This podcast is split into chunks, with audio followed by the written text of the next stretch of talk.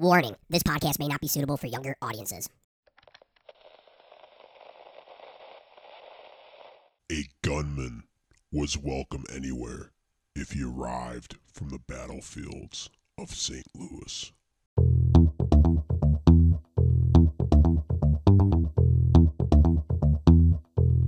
What's up, what's up, guys? Welcome back to another episode of STL True Crime, exclusively on Underground St. Louis. Get ready to go deep. I'm your host, Sam Catanzaro. And to my left is the man in the chair, our producer of this podcast, Booster. How you doing, Booster?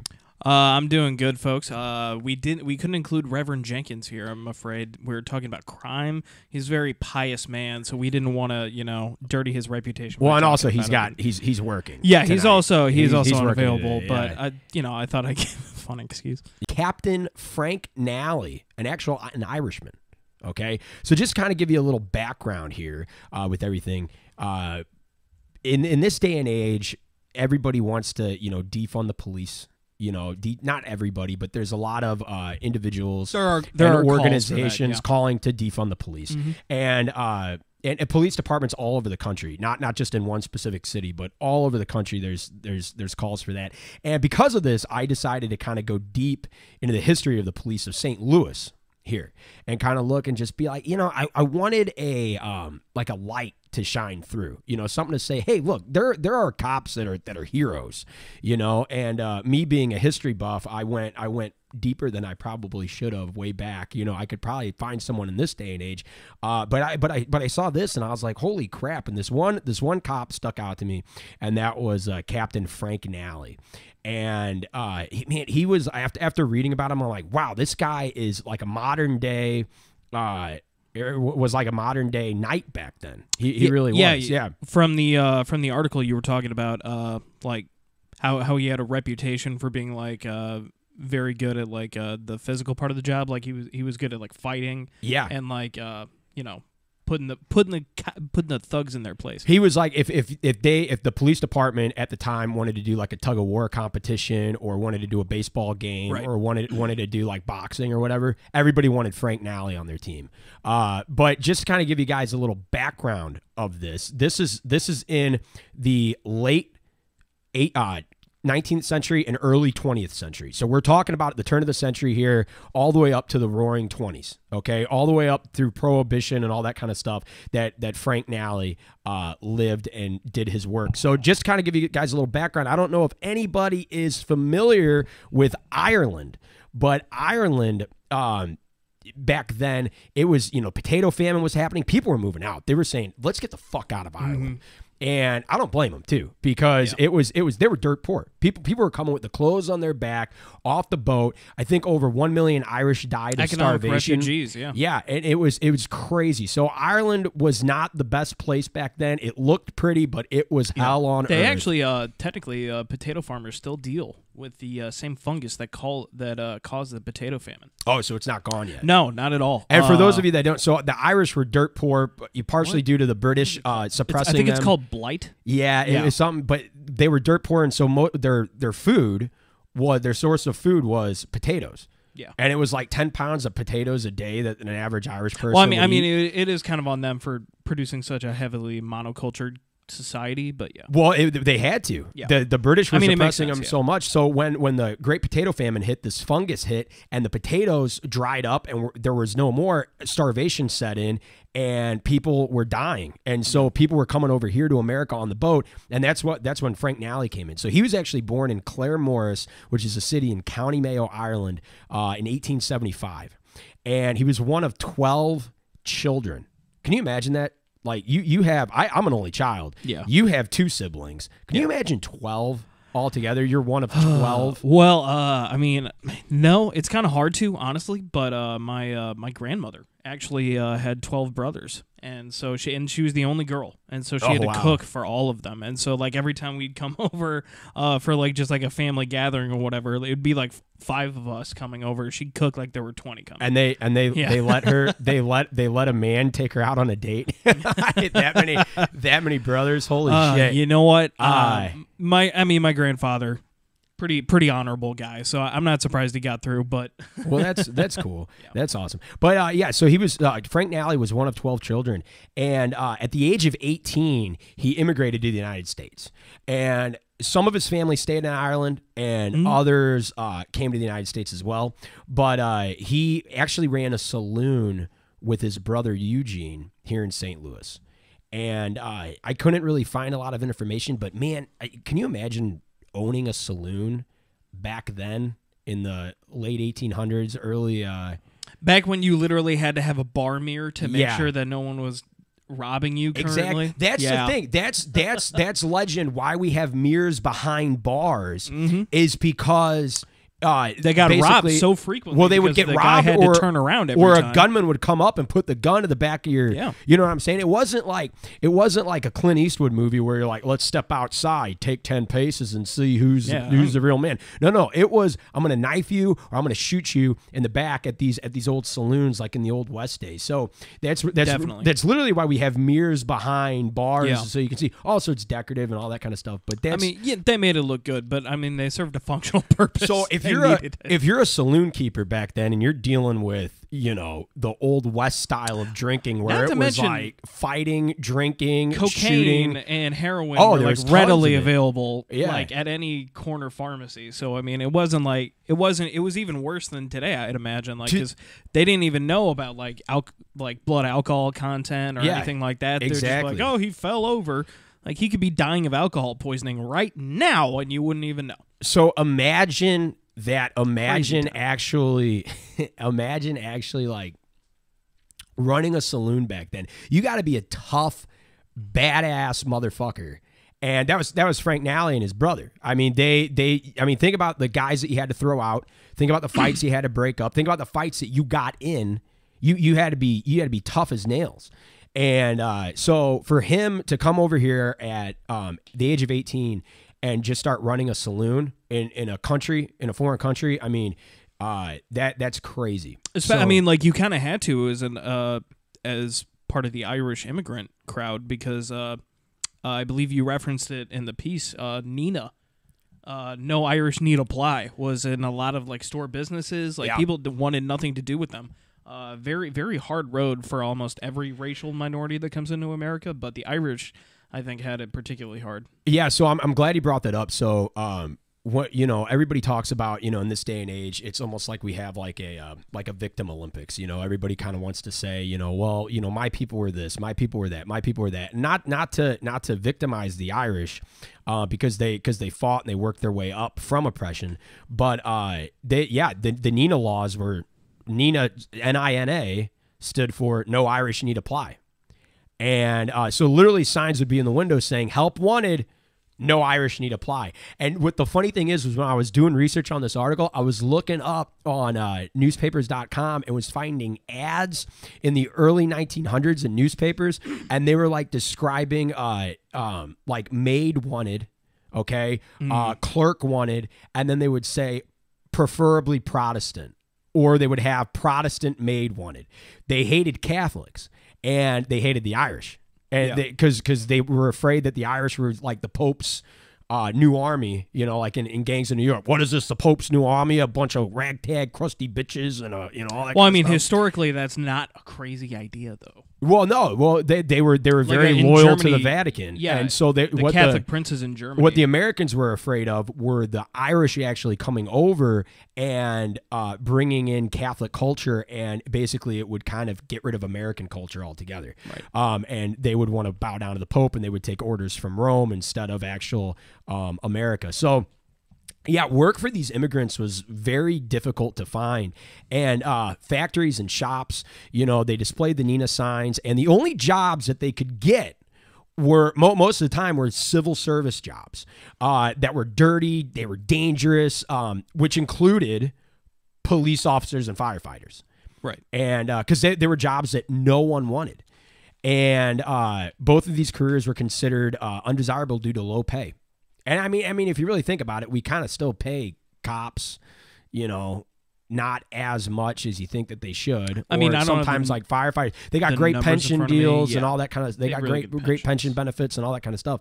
But uh, but like like teachers, cops, all that kind of stuff. The people that really make this you know country Yeah. great.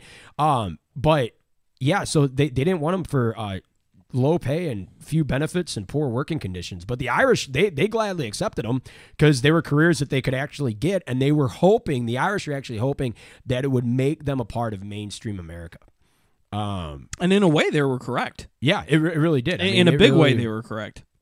and which is which is cool now because when we look back on it, you know, this is this is you know about hundred years removed, and now when everybody hated the Irish. Uh, back then, now it's like on St. Patrick's Day, everybody's Irish, you know, da, da, da, you know, like all that kind of stuff, like you know, cue the bagpipes and the and the jigs, like everybody's Irish now. So uh, that was Do do you? Uh, side note: Do do you like like the green beer Shamrock?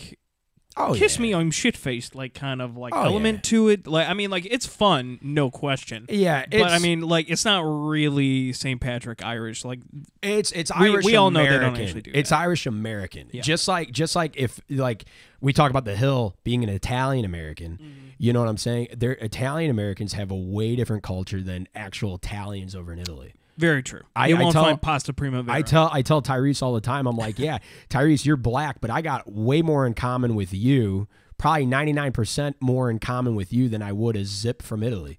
You know, you know what I'm saying? Like just because like we're we're Americans, you know, there there's a whole big uh um there you know there, there's a whole big thing there. So yeah, the that that's Irish American, you know, the green beer, you know, top of the morning, tail out of you know, all that kind of stuff. So uh yeah, but Frank Nally, this is the era that he was in and he at the age of 24, I guess he got tired of being a saloon keeper.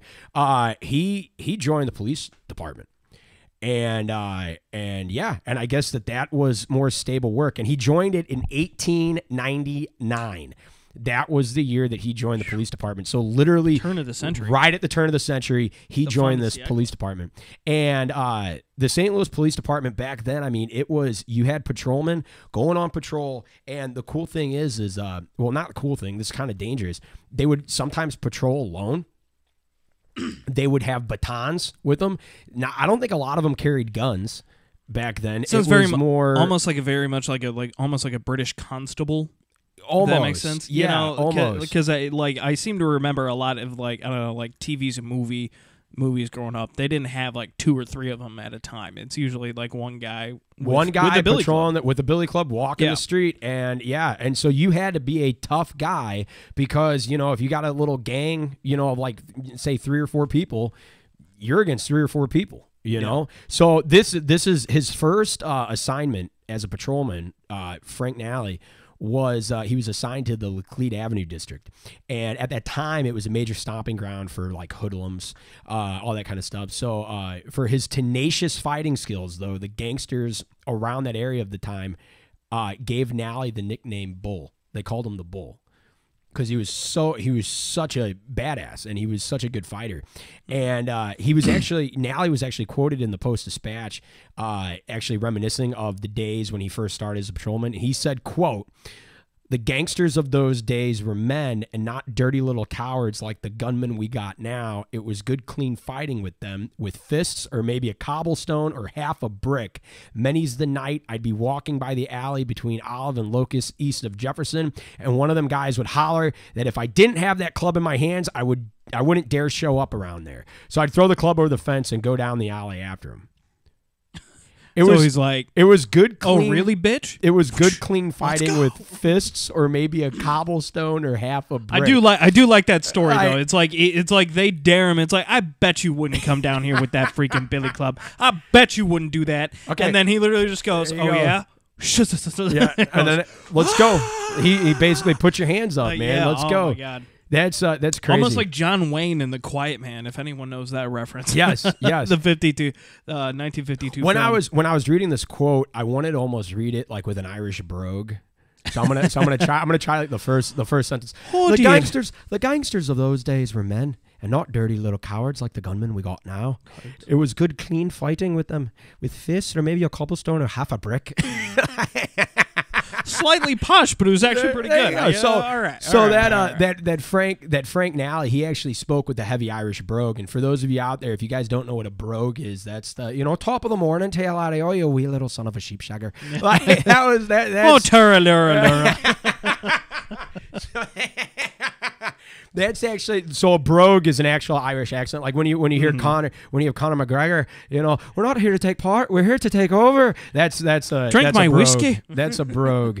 Uh, but yeah, What no, is the name of his whiskey again? Seven? proper proper twelve. proper twelve. proper I knew it was proper like. 12 i think Proper i think it's proper 12 yeah. but yeah anyway guys it was a different era of policing back then and crime was rampant through the city uh, patrolmen like we said would walk a beat alone and uh, armed with that armed with that billy club or baton whatever you want to call it and uh, during one of nally's arrests when he was actually arresting somebody get this booster he was attacked by 20 people when he was arresting when he was trying to take in a prisoner Twenty. 20 people came after him and attacked him.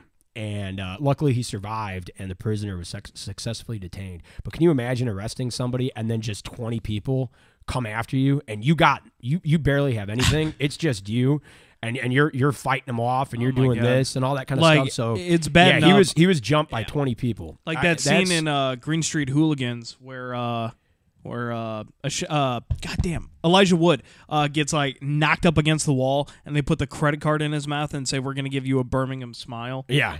and But all that of was- a sudden, like all of the the mates come out of The nowhere and crazy, help yeah. him The out. crazy thing is, is that's that was three guys. You know what I'm Yeah, saying? You no, it- felt- I mean it was like six or something like that, but and you oh my god, like- still like you, like multiply that by three, you still haven't got as many people are going to be wailing on you. seriously. Yeah, Seriously. So yeah, it, it was crazy. So it was a different era of policing, but but point is is Frank Nally was a badass. So Oh, yeah. they uh they actually they actually had him work up the ladder. Uh he was uh so he was he like like I said he was he was known as a star throughout the department. He was just physically strong, physically fit, and he was actually uh, he worked his way up to sergeant and eventually lieutenant. He was then given command of the North Market District, and uh, due to his involvement in policing, he ended the reign of a gang of boxcar thieves headed by this guy named Joe Yellow Smith.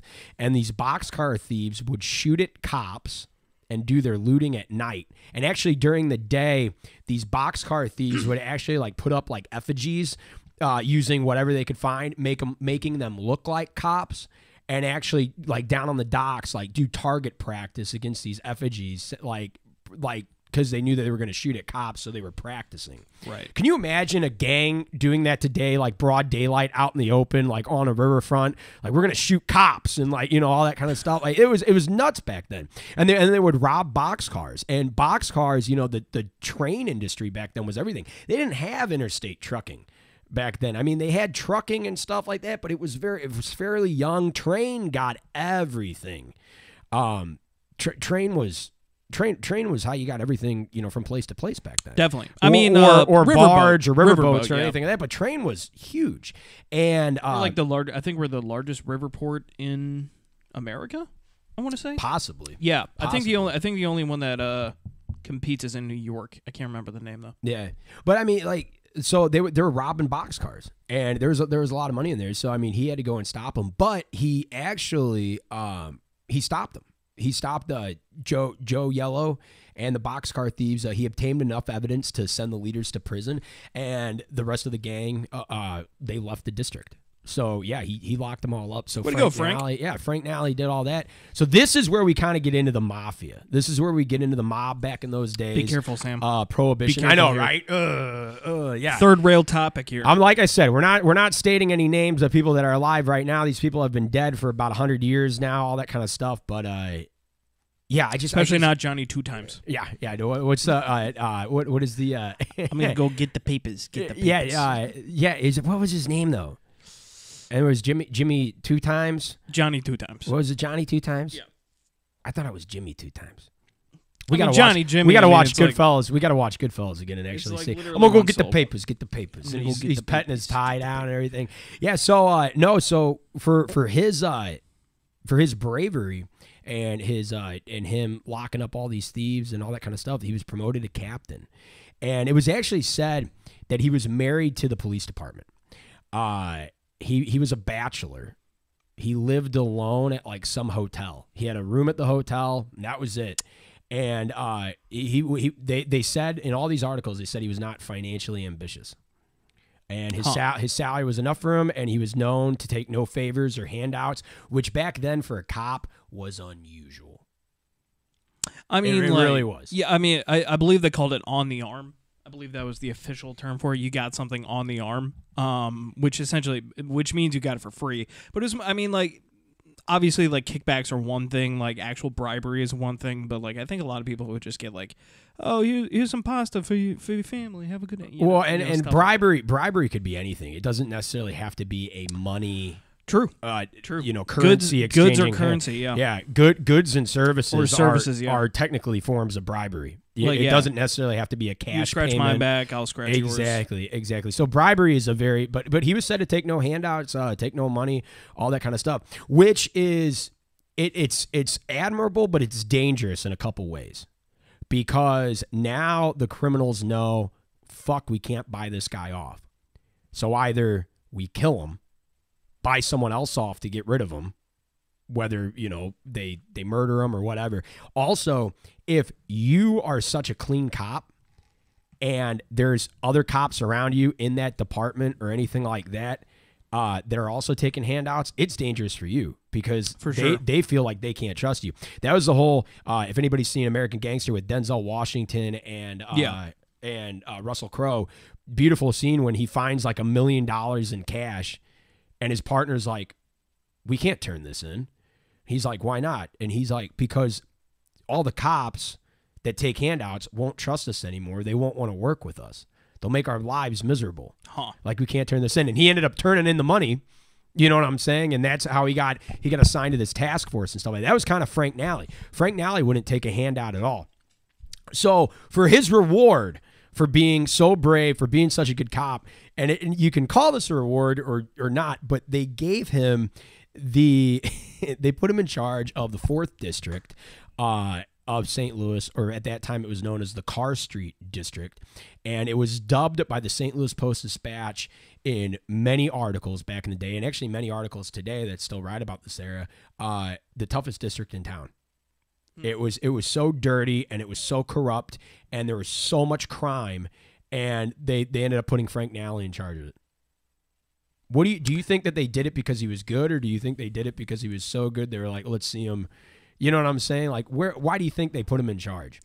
Do You think know- it was do you think it was cuz of merit or do you think it was like oh he thinks he's such a big shot let's see how he does with this. I think it could be that.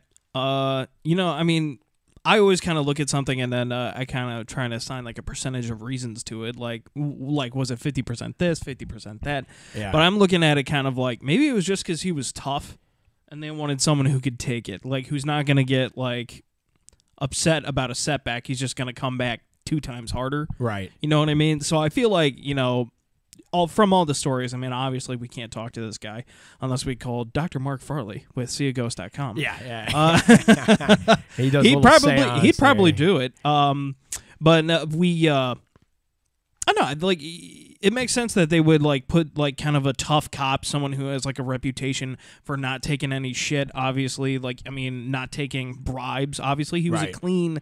By all reports, he was a clean cop. So.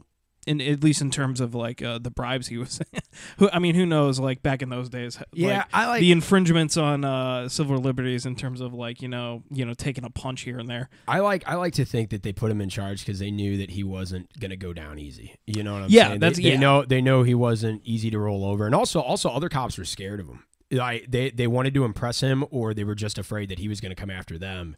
Um, as far as them being a bad cop and this and that, blah, blah. he really he really kept uh, held held people accountable and kept people in check. But yeah, so so they gave him the Carr Street district. So some of you might be asking yourselves, well, why the hell was the Carr Street district so bad? okay is the fourth district and all that kind of stuff um and i think the fourth district now if i'm not mistaken fourth district ha- now has like central west end in, in it now So I mean, like relatively nice now.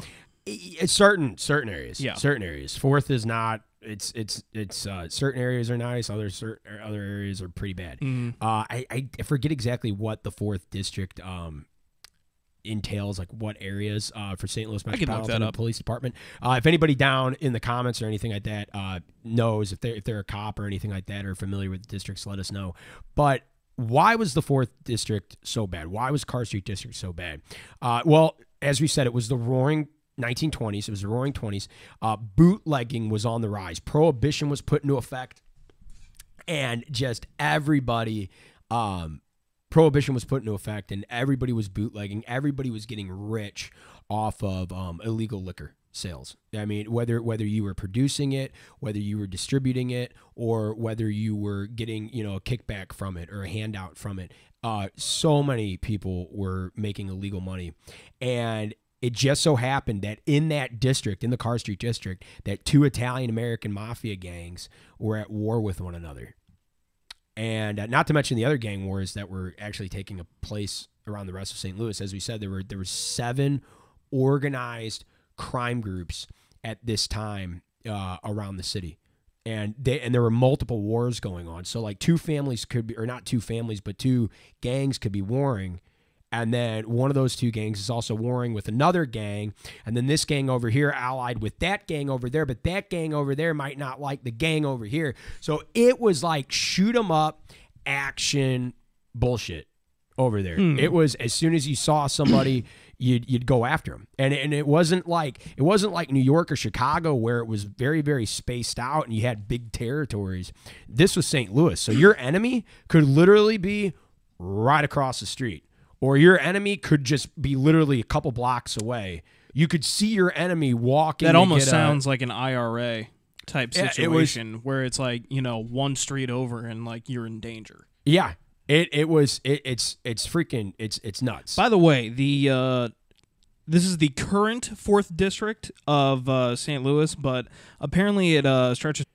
I, I think I think pretty pretty similar to what Yeah. the what the Carr Street district was uh, back then. I don't That's think they what really is now. redrew the lines and all that kind of stuff. But uh, anyway, yeah. So the uh, the two the two mafia gangs that were at each other's. And but, but by the way, when we say mafia, when we say mafia, I'm not talking about La Cosa Nostra The five families. Yeah, I'm not Yeah. talking about La Cosa Nostra, the, the current structure that they that they have now. You know, if they did exist, you know, all that kind of stuff.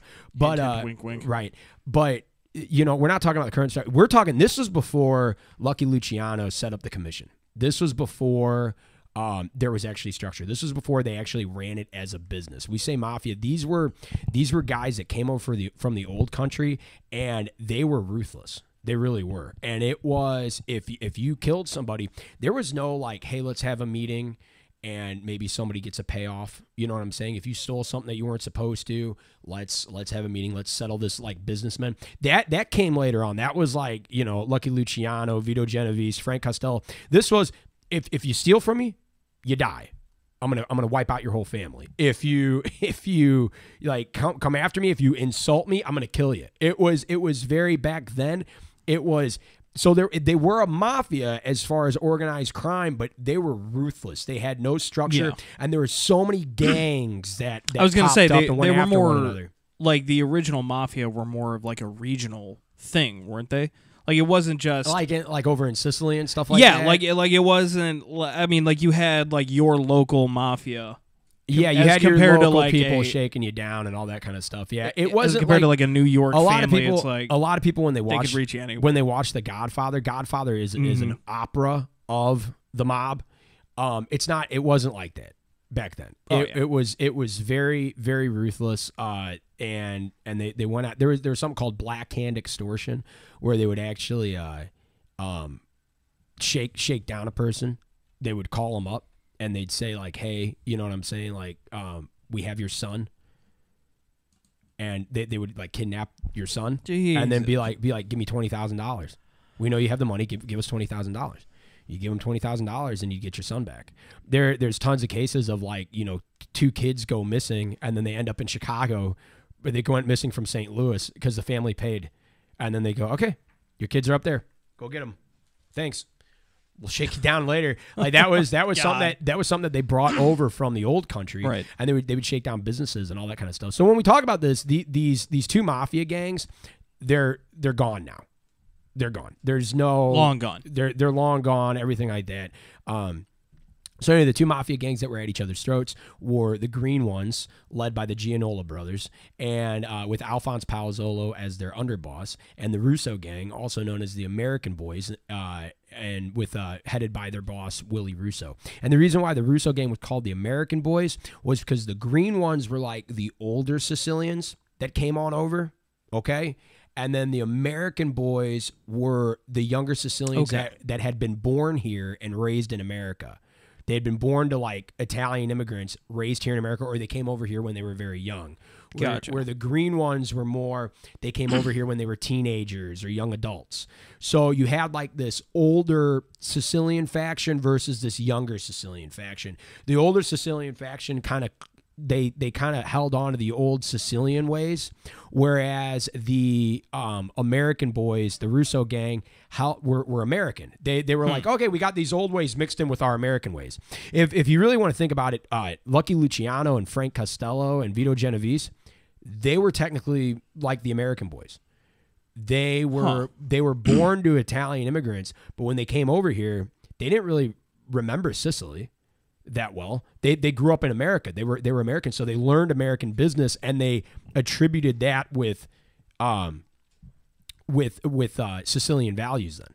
They kind of they kind of merged the two. And you saw it in the uh, in the murder of uh, Salvatore Mar- Maranzano. Maranzano uh, was a Sicilian immigrant. He was older and Maranzano wa- wanted uh, Luciano to to go and just everything be Sicilian, and then Luciano killed him because it's like your old way of thinking is gone. That's that's that's basically what he said.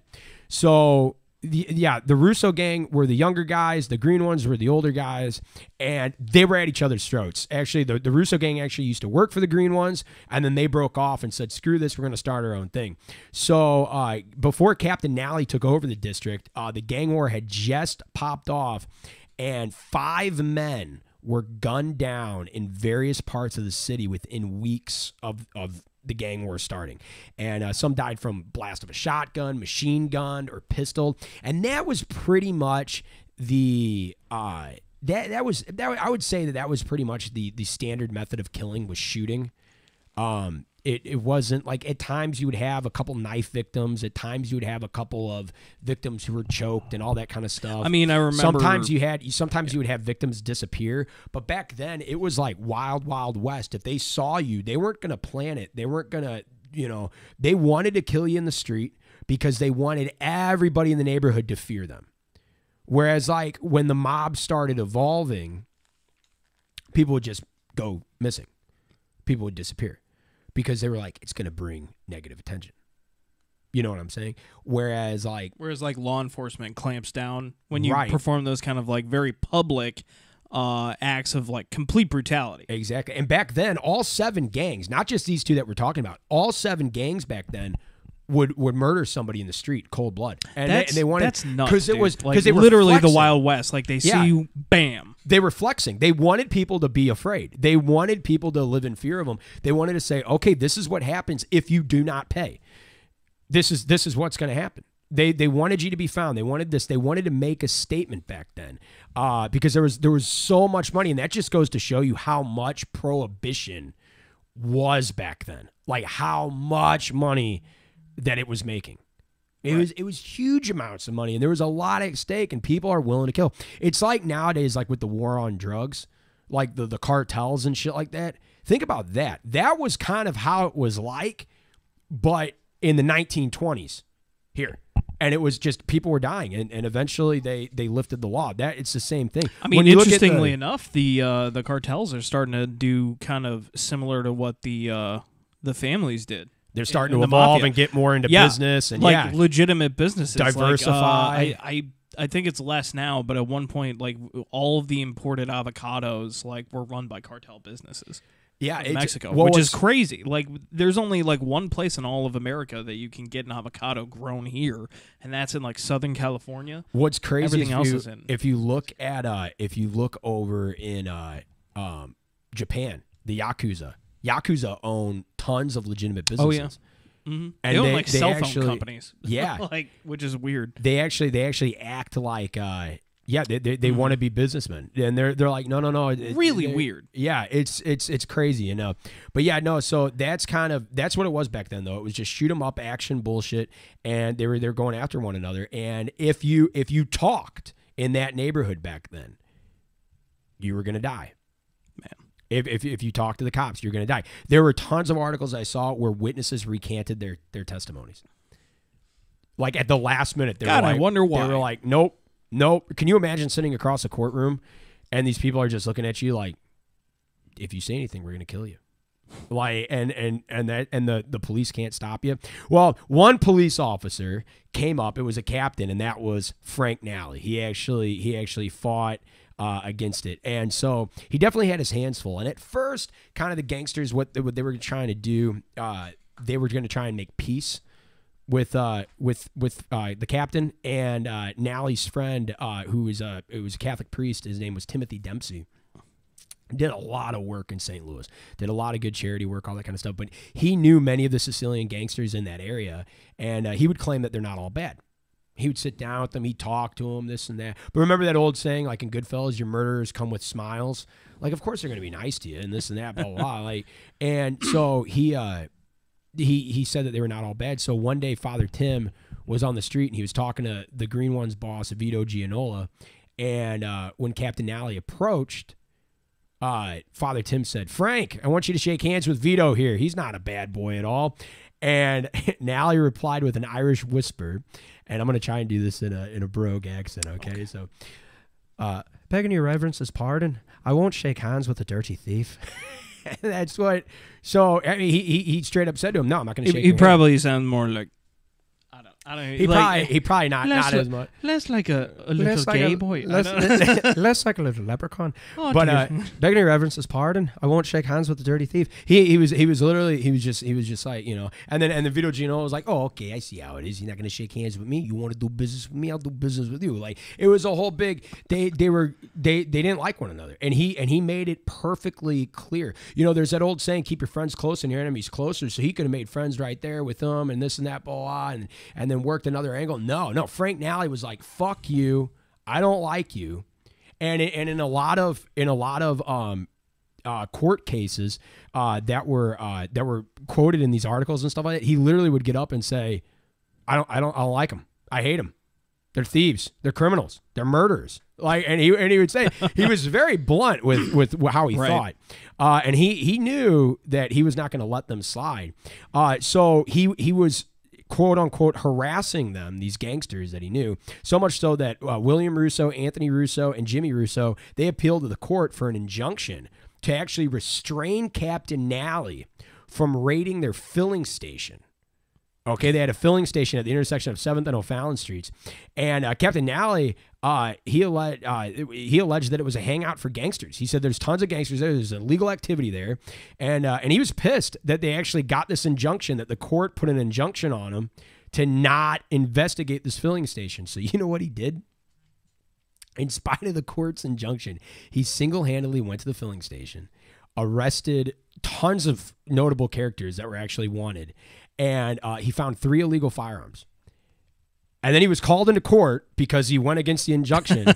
and uh, after, and he had a hearing. And after the hearing, the injunction was lifted, and all these guys were were charged. Jesus. He basically said, "Fuck you" to the court. Like I'm gonna go in there. I'm gonna get him. There's criminal activity there. I'm gonna find out what it is. So this was a guy that was hell bent on cleaning up uh, his street. And w- William Russo in uh, in an article in the article actually uh, said uh, to him, "Hey, you know," he claimed that that the captain's harassment uh, was uh, ruining his filling station business, and apparently he went from like making, I want to say like, he went from making like a hundred dollars a day to twenty dollars a day. The the business from making hundred dollars a day at that filling station to twenty dollars a day. And- Jeez. And Frank Nally replied to the court. He said, "Let it rot." and he basically said, like, burn it down. Uh, there, there's a couple other, um, yeah, but I am this is- Sherman. You are Georgia. and then this is this is what they did. So they would they would go, and this is what Nally Nally actually knew his shit, and uh, they the the Italian black hand extortionists or these gangsters, these mafia guys, they they would shake down Italian merchants. Uh, and not they would they would do, do anonymous uh, they would send anonymous letters all that kind of stuff uh, and they they would levy a certain fixed percentage from this from this business so they would say hey look you're making probably what you know let's say you know a thousand a week which back then was you know a lot okay you're making a thousand a week Turn of the century, or Yeah. again, 1920s. I we guess. want we want 20% of that we want $200 we want 20% a week or 10% a week we know Yeah. what you make we're going to come back every fucking week that's that's what it is and and if you don't you know uh they they were either ganged which is bitches beaten in the street uh or they uh their place was shot up or they stood in danger of being killed they would actually sometimes the guys would actually come on in and just check the books like, can you imagine some guy? Hey, I want to check your books. I don't think I don't think I'm shaking you down for enough, or I don't think you're paying me enough. Here, I'm gonna go through What? your books. Yeah, and that was. Uh, but see, that was what they did in the old country, because Sicily was constantly conquered by. Uh, and I'm not making any excuses for them, but that's just what they knew. Sicily, they they looked at the mob as a more stable uh, form of like a ruling class than than the actual ruling class. Because Sicily changed hands. It's the most conquered island in history. It's actually the most conquered piece of land in history.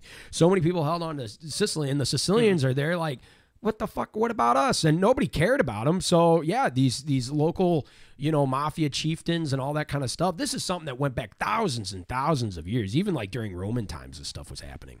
So uh, yeah, no, but they so Nally knew he he figured it out. He actually knew uh, where to hit them where it hurts. He actually um, he he actually found a way. Uh, and so like John Gianola, Vito's brother, Right. actually bragged that that he uh, that Captain Nally would never arrest him. Can you imagine? Like just just going like out there like yeah I'm not gonna get arrested fuck them if they want to arrest me I'm right here come and arrest me come and arrest me you know what I'm saying like I mean I guess you could do that now and if a cop if it's like you like stand up citizen and a, and a cop's like well we really don't have anything on them uh, you know Excuse me, sir. Am I being detained? right No. right Have a nice day. so that's what that, that's what this guy said. This this this John Gianola, brother of Vito, one of the leaders of the Green Ones, uh, he said that uh, that yeah, he's he's never gonna uh, he's never gonna arrest me. So when Captain Nally heard this, because back then everybody gossiped. When Captain Nally heard this, he goes, "Fuck that!" And an hour later, he was hauling John Gianola into the station and John Gianola had a had like a black eye, busted lips, and uh, and like was bleeding. and they asked what happened, and Nally like said he fell, and and said book him on suspicion of murder. he fell And they were like a couple of times. well, well, it's, you got to say it in an Irish accent. It's an Irishman say. He fell a couple of times. He fell a couple of times. I don't He know what happened to him. times. I don't know what happened to him. He's just a he's just a klutz that one. Oh dear.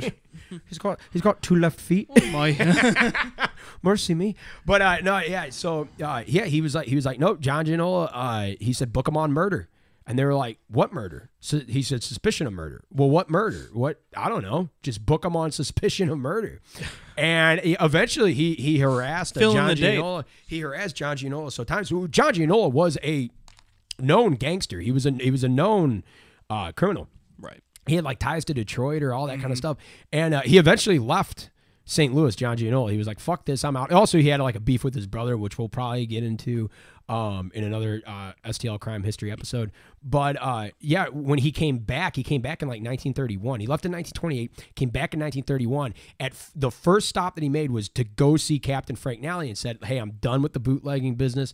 I'm done with the sh- uh, with the extortion business, all that kind of stuff. I'm trying to go straight. This and that." And Nally didn't believe him, and Nally ended up arresting him like three or four more times until until John Gianola got the point uh, to to get the hell out of there. Nowadays, that would be police harassment. Nowadays, that's totally against the book. But back then, you got to understand, this was a different time.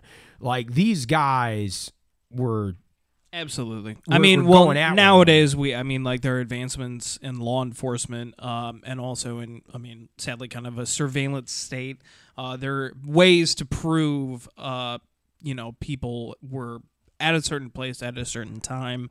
You know, blood tests, DNA. Right. Like, like we have all these methods now to kind of like prove incontrovertibly that uh, these crimes occurred and that these were the people who did it. But like back then, I mean, like you had none of that. You had No. you had eyewitnesses, and short of that, you didn't really have anything Yeah, and like so, that so you, could bring to a judge. So you actually, ha- I mean, there was kind of a role, a uh, hole that the police had to fill as almost kind of like an occupying army, and that Yeah. it, it was it was totally sell or uh, or it was totally imposed by the people who wanted crime to stop. So it wasn't like uh, like, like as you said, it was more of like a knight regent. Rather, rather than like uh, like a police captain, like he actually like He actually was. He was fighting a war. Yeah. Why? The, the criminals were fighting a war. The un, the underworld was fighting a war, and he was the guy that was going to put a stop to that war. So he was actually fighting the war. He was. He was. He was fighting a war with the Yeah. war. He was doing it without killing, though. He was which I think is which I think is the important line that I, I think that they didn't cross back then. Is that like if you killed, I mean, like obviously they like that's amoral as a police officer, but like he's using the courts, he's using his tools, uh, the tools on his belt, the arrests. Um, the harassment, for lack of a better term, uh, Yeah. of like of that ga- of that filling station. Yeah. As you said, they cut their business by like uh eighty percent. But then- and, but like, then when he when finally- they complained about it, he's like, I don't give But then shit. when he finally raided them, he found a whole bunch of criminals there that were wanted, three pistols, this and that, Yeah. blah, blah. Like it's like, hmm, maybe you had something there. You know, you know. The Maybe funny there thing shouldn't is, have been an injunction. the Gianola brothers, Vito and John, they offered uh, local government officials twenty five thousand dollars to have Nally removed as captain. And like Nally had to fight that. grand. There was a lot of pol- government officials that, that took the money and that wanted them removed. And there were a lot of the government officials and a lot of the community stood up and said, no, we want Nally here. He's doing good. Keep him here. He was never removed. But they offered him 25 grand, which back then in the 1920s, that's crazy. That's like, that's like a, almost a quarter of a million dollars. At least a hundred grand, a quarter of a million. It's up there for sure. Dollars. It's yeah. definitely- I mean, they offered them. They offered them a lot of money to get rid of this police captain. I mean, like Uh, we're, we're talking about a time when it was like maybe like a high paying job was like a quarter an hour. Yeah. You know what I mean? Yeah. Like that's the kind of like pay we're talking about here. So we talk about like what he was doing. You said that he did this without murdering. He did this without, without killing, without stooping down to the, uh, their level. Let me kind of tell you uh, what he did. Uh, so Nally's style was attrition. He was relentless on the gangs and he showed no fear. Uh, he organized hard-hitting homicide squads and brought gang-related murders in his district to a near halt. Think about that. Think about that. There's a war going on in your district. So many people are dying, getting killed left and right, gangsters and innocents, and you bring gang-related murders almost to a near halt. That's how good he was. Uh, two cases that were cleared up uh, by the Irish captain were uh, the gangland assassination of Alphonse Palazzolo, which we'll get into. That's a very interesting story that actually has to do with uh, the gang war here in St. Louis and actually has to do with Al Capone and the war up in Chicago, uh, and the extortion kidnapping of Sam Scorfina. Uh, Sam Scorfina was kidnapped. It was kind of like what we said those those black hand extortion kidnappings and all that kind of stuff. Uh, but yeah, Nally also advised Russo gang boss William Russo. Uh, I think he kind of had a liking to Russo because Russo actually would sit down with them and they'd be sort of there was a there was a mutual respect there. Nally still hated what he was, still hated him. Uh, it still still hated that the fact that he was a criminal, that he was a murderer, that he was a thief, this and that. Blah. But I think they respected one another as as human beings because Nally actually advised William Russo to take his family and leave St. Louis and the criminal lifestyle behind him. And Kinda said, like that. said Is it get out like of here. that that Robert De Niro Al Pacino movie? I can't remember the name of it. like Heat when he when he Is actually goes through. Yeah, I think I think there was I think there was a there was a sentiment there there was he had some sentiment in his heart because he actually he actually approached William Russo and said you need to get out of here. Leave. He goes you're going to wind up dead or you're going to wind up in jail. Your family doesn't deserve that. Leave. I I think I think he I think he um I think he really wanted to save people from themselves actually. But the the funny thing is is that uh he probably didn't have a lot of patience for the people who were like beyond saving though. yeah, yeah. Or, well, and- like the people he might have. and so you had like you saving. had it wasn't it wasn't so lucky for uh, Green One's boss Vito Gianola. Uh, so on uh, on December twenty eighth, nineteen twenty seven, Gianola was hiding in his attic when gunmen from a rival gang entered his house and shot through the ceiling. So you're hiding up in your attic from gunmen. You think that they don't they're not going to find you. They shot through the ceiling, firing ninety five rounds. Ninety five rounds into the ceiling. They, they had they had submachine guns, and uh, 37 rounds hit Gianola's body, killing him. Think about the screams. You're, you're getting shot, not at you, up under you, up from under you. Yeah. as you're as you're hiding in an attic. Not to mention, it's like there's there's like zero chance you survive it, considering how much ammunition they pumped into the ceiling. It's like I mean, there's no like corner you could have like miraculously hidden in that would have left you like unscathed. yeah, it. God, that was it was just that that's a that's a tough way to go out. Bullet probably went through uh, his junk first. Ugh. Yeah, think about that. boys. No, so uh, but yeah, no, so so yeah, Vito Gianola obviously didn't get out alive. Uh, William Russo did, uh, thanks to uh, thanks to Captain Nally. I think I think he did. I don't think that he returned. I don't think that he was killed or anything like that. I didn't find anything on William Russo, but Captain Nally basically said, "Get the fuck out of town." Like, take your family. Well, I think maybe the fact that, leave the uh, criminal lifestyle behind you That you don't know anything probably proves that he did. probably proves that he did. Uh, but ultimately, the gangland wars in St. Louis were put to bed thanks to the work of uh, tough cops like Frank Nally. And the, the cool thing is, is, it wasn't just Frank Nally. Law enforcement all over the city pitched in. It's not like you just had this one cop. There's one. There's one police captain that was in Soulard. And the Cuckoo, the Cuckoo gangs, which were the Syrian gangs and the and like um, Irish Irish German gangs uh, in Soulard, actually um he he he was dealing with them at the time. They were fighting a war with the italians as well. So so we'll get into that. We'll have we'll have more episodes on that. But uh yeah it would actually be years before the italians would actually have another organized crime syndicate in in st louis.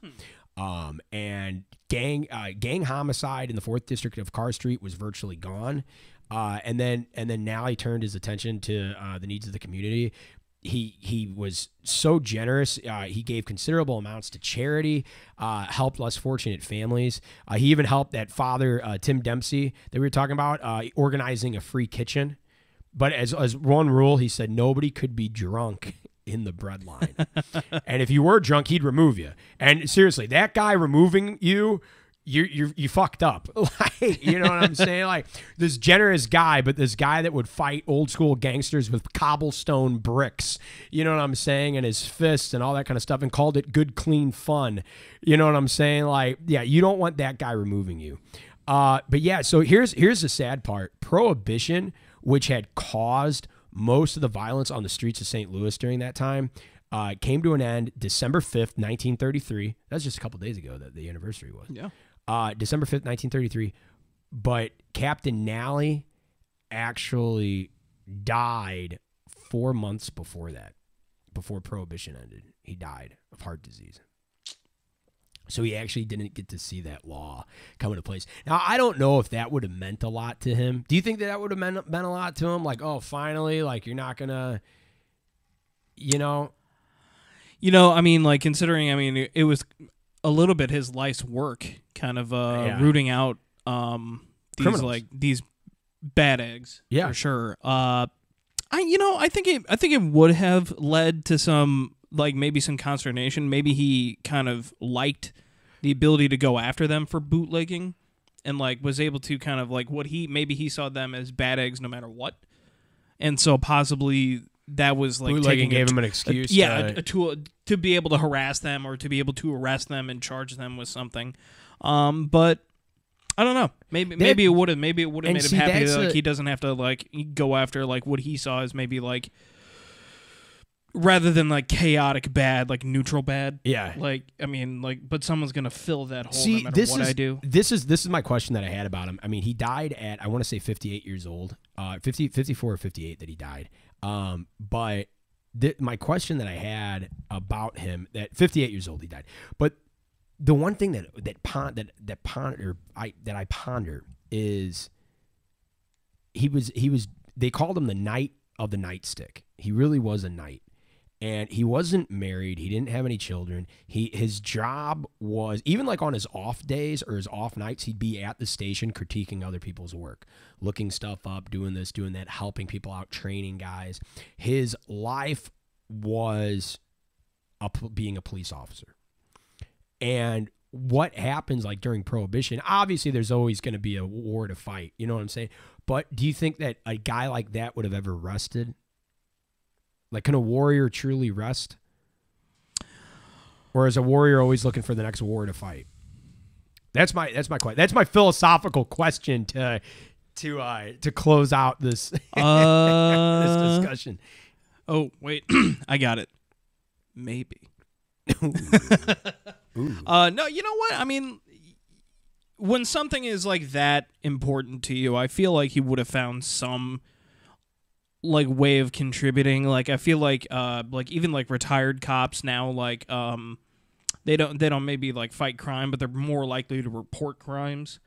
Um, they're more likely to be witnesses on the stand for uh, trials. They're uh, I'm just going by percentages. David. Well, here. I mean, look at look at David Dorn, uh, the the cop Mhm. that was the, the cop that was uh, unfortunately gunned down um, in front of the store. He was he was guarding a store. He was a, he was a retired police Yep. officer, and he Mhm. was and he was working security for his buddy's business. there you go. Now I don't know if he was working for um, I don't know if he was working for financial reasons, like he needed the money, or he just kind of wanted to be there. He wanted to he wanted to be protecting somebody. Maybe a little bit of both. I, I think when you take that oath, I, I wanted to be a cop. like you can't just live on your pension. I wanted to be a cop for years. I actually still think about it here and there, but um, I th- I think it was I think it's a little bit of both. That when you when you take that oath to serve and protect, you're always looking for somebody to serve and somebody to protect. I really do. But Mhm. he, he was yeah, Captain Captain Frank Nally was a true hero. Now this is now this is cool. This is like this is actually this is where it's like a hero's journey